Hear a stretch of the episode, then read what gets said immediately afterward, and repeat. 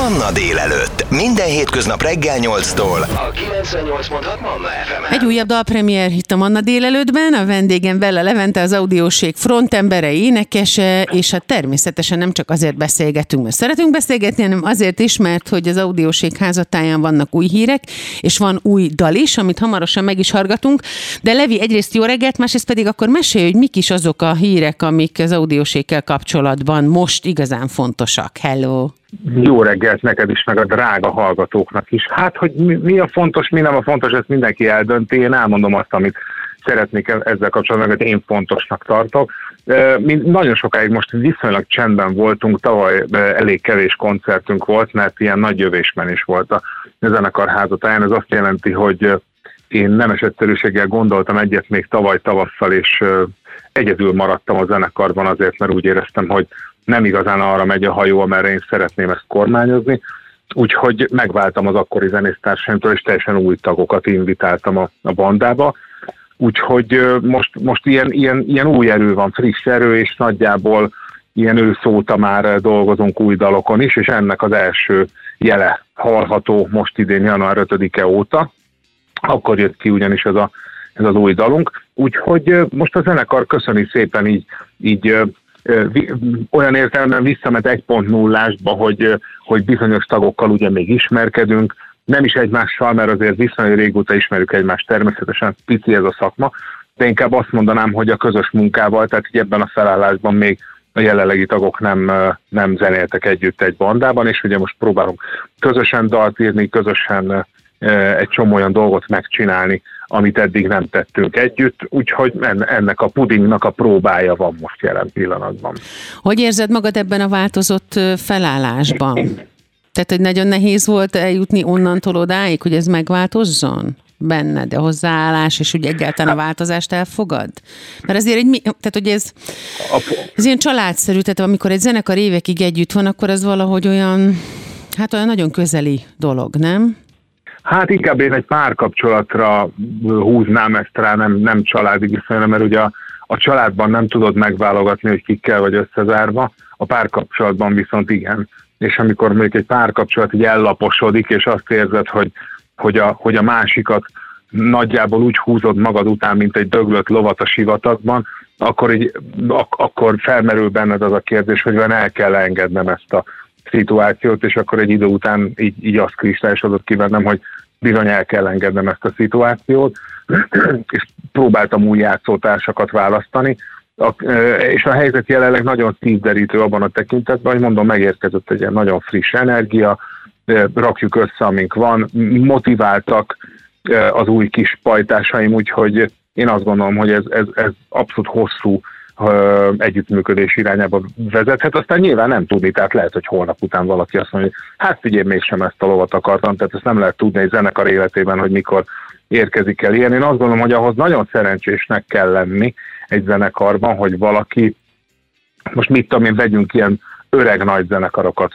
vagy ACDC, vagy U2, hogy együtt vannak 40-50 éve világszinten nyomják és, és, és csinálják, Habár nyilván onnan is hallottunk különböző plegykákat, hogy, hogy azért nem olyan egyszerű az együttműködés, például Extra Rose meg Flash között tudjuk, hogy milyen szakadékok húzódnak, akkor mit tudom én a Deep Purple-ben tudjuk, hogy a gitáros meg az énekes nem is hajlandó egy légtérben tartózkodni, kivéve mondjuk a koncerteket, tehát ezért vannak azért a háttérben dolgok, de én azt mondom, hogy én szeretnék egy olyan csapattal együttműködni, ahol jól érezzük magunkat, mert nyilvánvalóan nem az a cél, hogy hogy a Wembley-be játszunk, és az öltözőbe meg egymást fikázzuk, hanem az a cél, hogy, hogy itt, itt Budapesten, vagy a környéken, vagy Magyarországon egyre több embernek meg tudjuk mutatni azt, amit csinálunk, és mindezt örömmel, meg boldogságban tegyük, és szerintem erre most a legjobb esélyünk most van.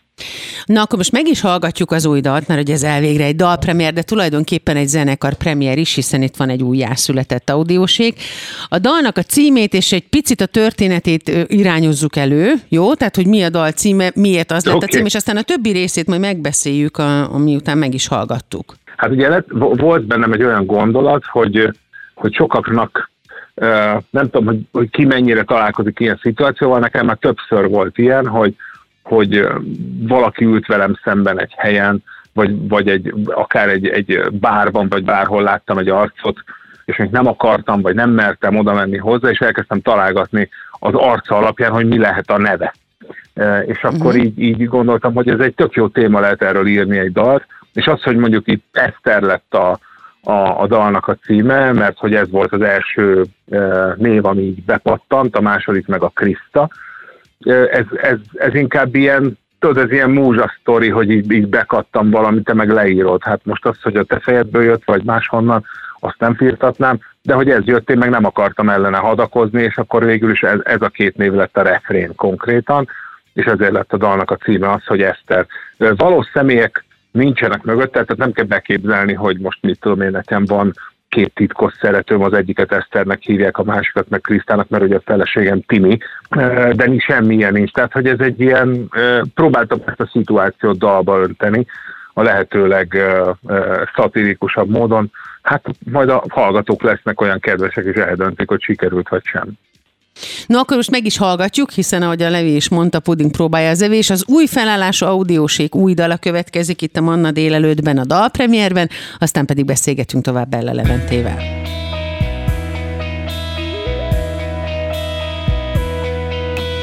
Rengeteg ember a diszkóban, de én csak téged veszlek észre, a tömeg ellenére csupán csak ketten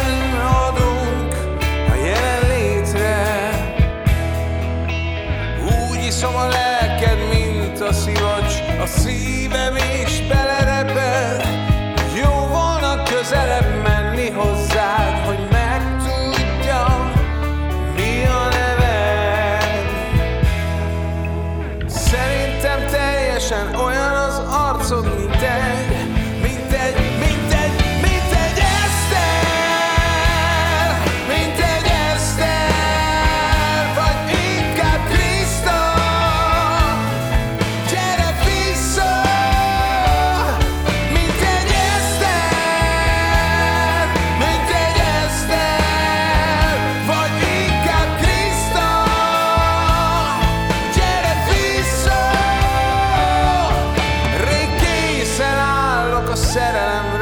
csak a szerelem soha nem áll.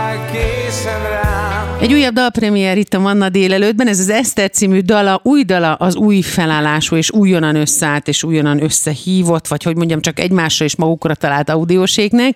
Bella Levivel beszélgetek ma a Manna délelőttben, nem csak a dalról, de most speciál egyébként arról, hanem az audióségről és a további tervekről is, de akkor haladjunk sorban.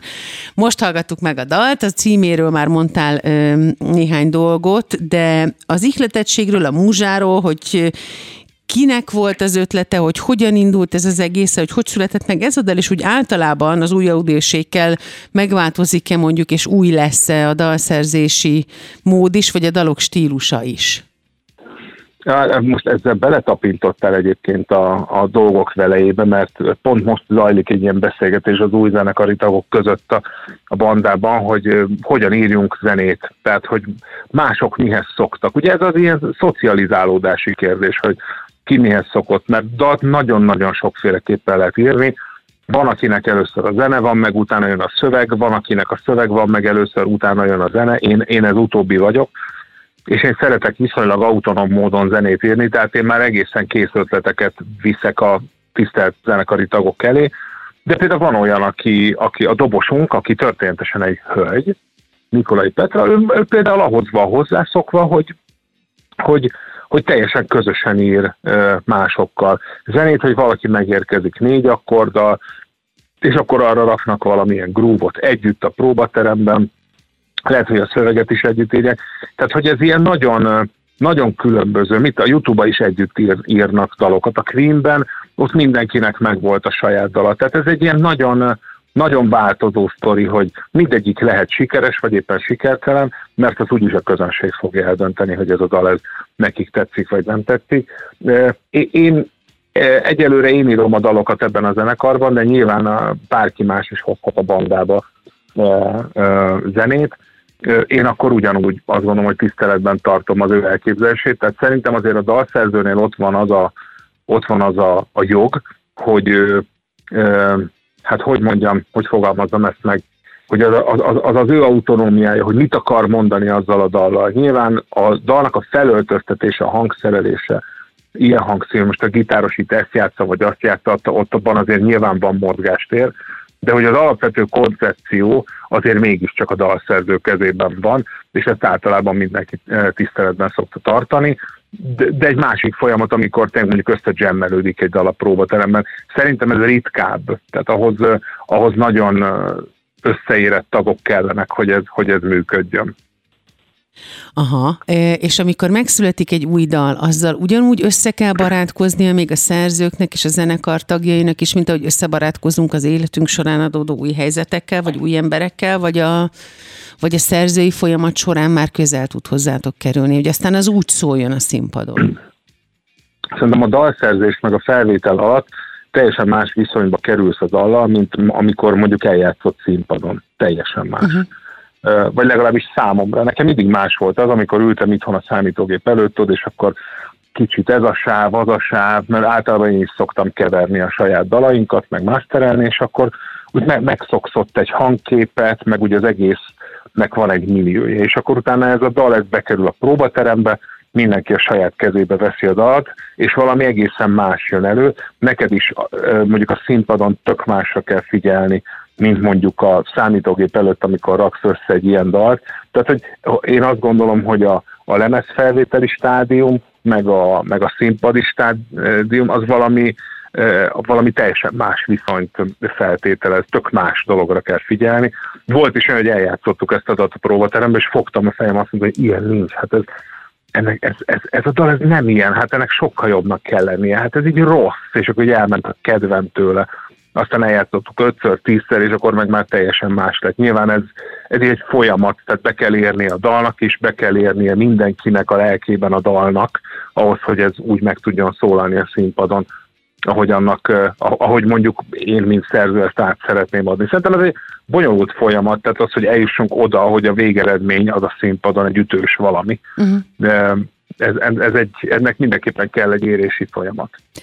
Új felállásban és új dallal jelenik meg 2024-ben most már a szemeink előtt az Audióség zenekar. Erről beszélgetek Bella Levivel, a zenekar frontemberével, meg is hallgattuk az új dalt, az Eszter címűt, és aztán természetesen arról még beszélnünk kell a következőkben, a zenék után, hogy merre tart az Audióség 24-ben így megújulva, amik a tervek, hol lehet őket majd látni, hallani, úgyhogy hamarosan folytatjuk. Ez a 98.6 Manna FM. Manna délelőtt. Életöröm zene. Bella Levi a vendégem itt a Manna délelőtt dalpremierjében, új felállásban, egy új audiósék új dallal jelentkezett. Ez az Eszter című, meg is hallgattuk az imént, meg is beszéltük, hogy hogy született ez a dal, hogy hogy születnek a dalok, hogy mit jelent az az audiósék és a rajongók számára, hogy megújult a zenekar, és mit jelent számotokra 2024 Levi, szia újra! Hello, köszönöm, hogy még mindig itt lehetek.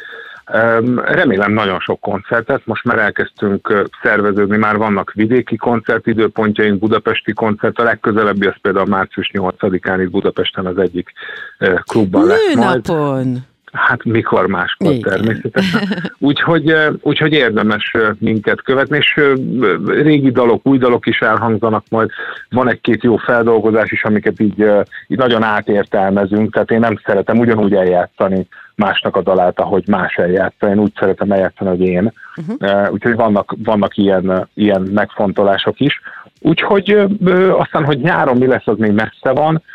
Nyilván remélhetőleg bekerülünk majd egy-két fesztiválra, meg szoktunk fordulni ilyen nagyobb budapesti szórakozó helyeken, amik nyáron üzemelnek, ilyen szabadtéri őrület, és ott, ott ilyen vendég stá, stációban is előfordulunk, úgyhogy bízom benne, hogy azért a közönség sok helyen tud majd velünk találkozni 2024-ben.